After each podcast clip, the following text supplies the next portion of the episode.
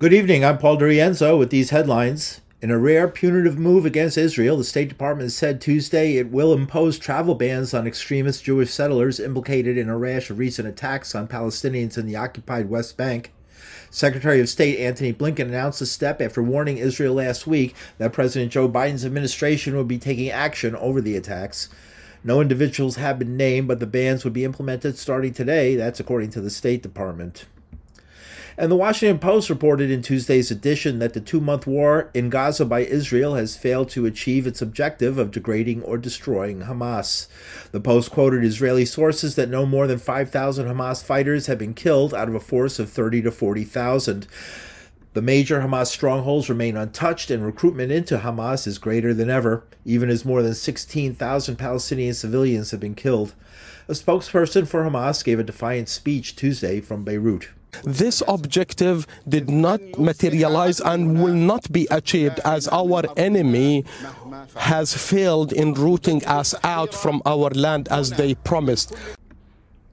Political science professor at San Francisco University, Stephen Zunes, had this to say we've seen time and time again when countries invade neighbors in the name of counterterrorism and engage in this kind of horrific warfare where the vast majority of the casualties are civilians, it leads to the rise of even worse terrorist threats.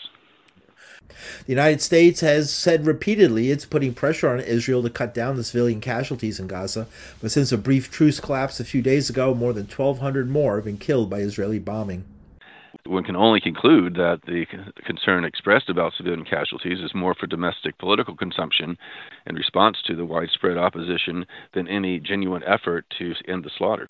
The president of the International Committee of the Red Cross says the situation in Gaza is threatening the lives of the territory's 2.8 million inhabitants, who have been pushed from one part of the city to another by the relentless bombing.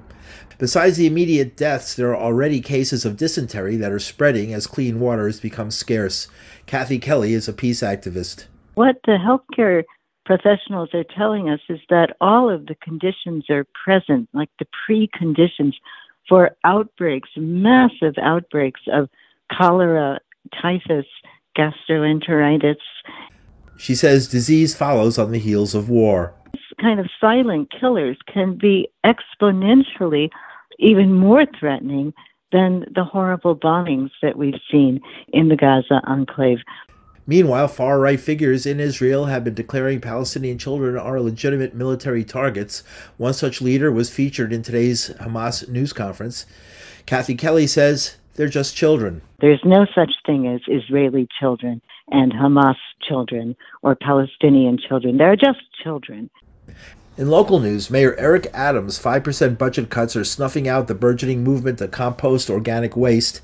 That creates community while removing tons of garbage from the city's waste stream. Rebecca Miles has the story. People associated with ecology groups like Grow NYC, BK Rot, Big Reuse, Lower East Side Ecology Centre, and Earth Matter rallied in City Hall Park to protest Mayor Adams' plan to cut the city's composting programme. The cuts threaten 115 jobs as well as eliminating the much valued composting and ecology programmes. Attendees were asked why they compost to reduce waste from the landfill. Because we're spending several hundred million dollars every year sending valuable food scraps to landfills and incinerators that are polluting our neighborhoods. In September, the mayor ordered all city agencies to slash their spending by 5%, with additional cuts likely in January. The current budget is at $107 billion. Under this plan, there are proposed cuts to libraries, summer school programs, K3, and police hirings, as well as cuts to the city's community compost program. The proposed cuts would reduce litter cleanup, shutter farmers' markets, food waste drop off sites, and end funding for several mid sized community composting sites.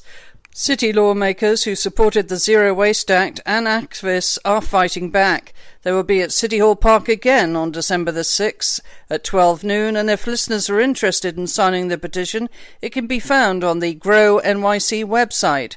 Rebecca Miles, WBAI Evening News, New York. Paul DeRienzo, New York.